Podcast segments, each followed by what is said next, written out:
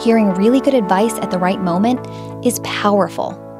Suddenly, you've got the energy, clarity, and momentum to take on a challenge. Each week, Life Kit gives listeners insight into the world around them. Your contributions to NPR stations make this important public service happen.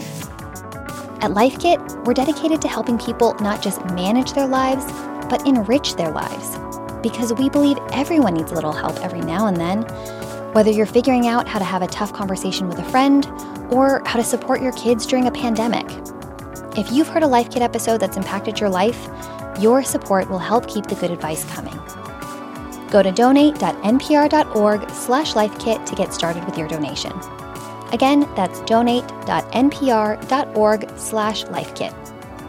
And thanks.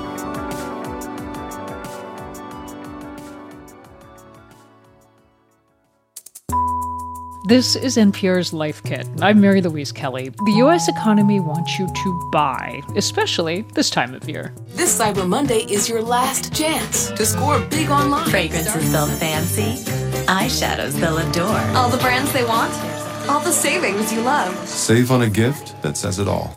This year, the holiday shopping push comes as inflation is rising, so things cost more, and as supply chain disruptions are making it harder for Americans to get what they want buying new impacts our ever changing climate. The choices we make on how we shop and what we shop for can help protect the environment, and handmade or secondhand gifts can be just as special, if not more. So, on this episode of Life Kit, how to shop less for the holidays and give meaningful gifts without buying new. We'll hear from journalist Annaliese Griffin, who wrote about her deliberate choice not to buy anything new this season. Hi there. Hello, thank you for having me. So, what are the parameters on this promise? Are you really not going to buy anything new for the holidays?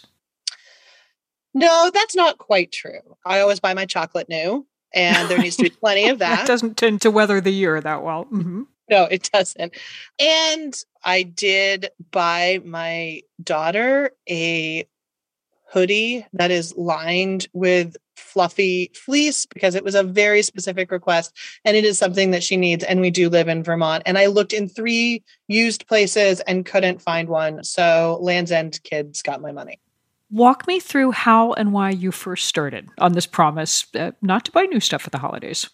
My husband and I got tired of picking an item off of a list for each other, wrapping it up and putting it under the tree as though it was a surprise.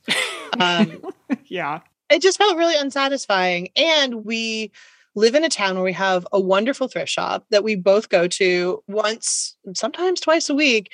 So we decided that we would just keep an eye out for something that spoke to us about the other person and buy that as a gift because you know we just we're adults we buy the things we want for ourselves but it's to not have that sort of element of surprise and delight just felt like it was counter to the whole point of getting gifts. And it's expanded from there because we have a great infrastructure for secondhand things. And, you know, there's a budget component to it, of course, but it embraces the kind of abundance that's around us. There's so much stuff. And if you just connect to other people, and there are many ways to do that in my community, there's buy nothing groups, there's a parents community closet where you can go and, you know, shop for free. And there's also secondhand stores galore well, and it's so interesting. You're talking about this as satisfying, as a pleasure, that it takes more work, but it also sounds like it's it's been liberating.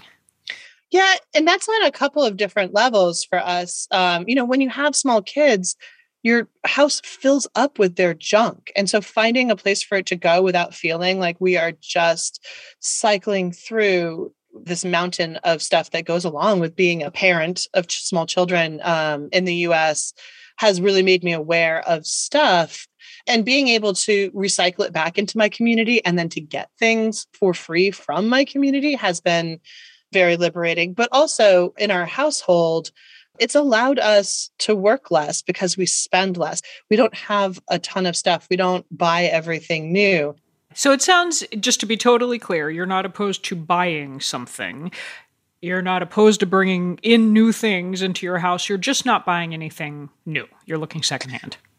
Yeah, you know, there's sort of like two lines of thought around consumerism for me. And one of them is like how to actually chip away at the core consumerism, like how to buy fewer things, how to have fewer things around you. But I'm not a minimalist. You know, I don't think that chipping away at consumerism and trying to reduce it has to be at odds with your aesthetic or with the yeah. idea of beauty and surrounding yourselves with joy. So there's that part of it. And I do struggle with that a little bit because I shop at the thrift store a lot and new things come into our house pretty frequently. So let me let you respond to the pushback that I would get if I launched this program in my house. You mentioned you have kids. I have kids. My kids have always got their eye on the the new hip shiny thing that all their friends are asking for. How do your kids respond to secondhand gifts? I mean, for now, it's what they've grown up with. And so they accept it. But I will also say that my kids, one will be four on Friday and the other is six. And we have Netflix. They don't see the same kind of commercials that I saw growing up, but I suspect that that's coming. I suspect that we are going to have to start having conversations about that. Yeah. So, so a watch and wait on the kids' front. What about just the time factor? One of the tempting things about just pulling up a website and clicking buy is that it's fast. Um, for people who don't have time to do all the lovely, homemade, thoughtful things you're describing, is there some kind of middle path? Yeah, I hear that so much. Um, and, you know, thrift stores are not as good in cities. You know, they're more expensive, they're fewer and further between. Um, their selection is picked over. I totally understand that. And time is something for everyone. I mean, it's something for me too. I would say there are online ways. I find a million great things on Poshmark. Um, there is some vintage stuff. eBay is a great resource a really good resource for vintage things is buygoodwill.com. It's sort of like where Goodwill and eBay meet. They often have like really good vintage toys. So if you have you know a relative or a friend who now has kids and you played with some sort of classic toy in the 80s or 90s together you can find it on there which to me is like a very thoughtful gift i think that buying art everywhere has local artisans, you know, like art and craft markets for the holidays. I think those are all sort of both keeping your money in your community with real people and with the idea that supply chain is a problem. Those things are here right now. You don't have to wait for shipping. With your journalist hat on, um, I mean, you have you've reported this issue out. What did you find about the pressure on that so many of us feel to buy more, and particularly to buy more this time of year? I mean, there's a very real component to which our consumerism keeps the economy moving forward. Yeah, this has come up over and over again in the discussions we've had this week that the American economy, 70% of the GDP is based on consumption. You know, we we need to buy more, there are negative consequences for the economy. I mean, I think that one thing that we is just part of the American psyche is this very all or nothing perspective where we're always like all the way in or all the way out. Just doing this a little bit, like look for a place where you can see that you're overspending or overexerting yourself and try to not just think about it from this, oh, I owe the planet this, or I need to reduce my consumerism because of this sort of abstract idea of social responsibility and make it something that actually works better for you too. I'm also thinking about all the catalogs that come through the door this time of year. Um, I find if I open them, I find a million things that I definitely need and must go buy right away. Um, but if I just don't open them, it's a lot easier. Yes, the same. I do the same thing because I am not some kind of anti consumer martyr. Like, I also enjoy buying things and I enjoy looking at catalogs, like looking at the Sears and the JC Penney Christmas catalog, that thing that was as thick as a brick and huge when I was a kid was like something totally. that I really yep. enjoyed. And so now when I get the catalogs, I throw them away immediately.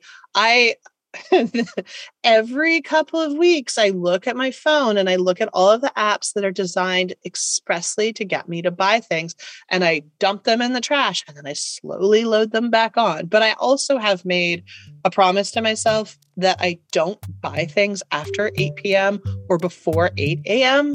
I am just so susceptible. Like my ability to make choices at that point of the day is just, it's done some tips and some lived experience there in how we might maybe curb our spending a little bit this holiday season. Journalist Annaliese Griffin, thank you so much. Thank you so much for having me.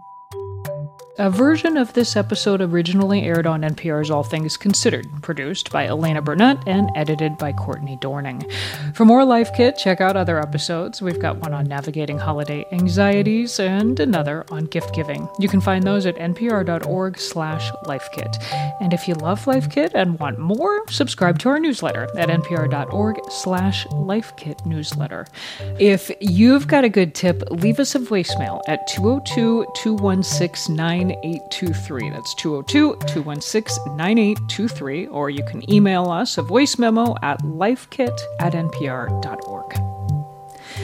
This episode of Life Kit was produced by Janet Woojeong Lee. Meghan Keane is our managing producer. Beth Donovan is the senior editor. Our production team also includes Andee Tagle, Clare Marie Schneider, and Sylvie Douglis. Our digital editor is Beck Harlan. I'm Mary Louise Kelly. Thanks for listening.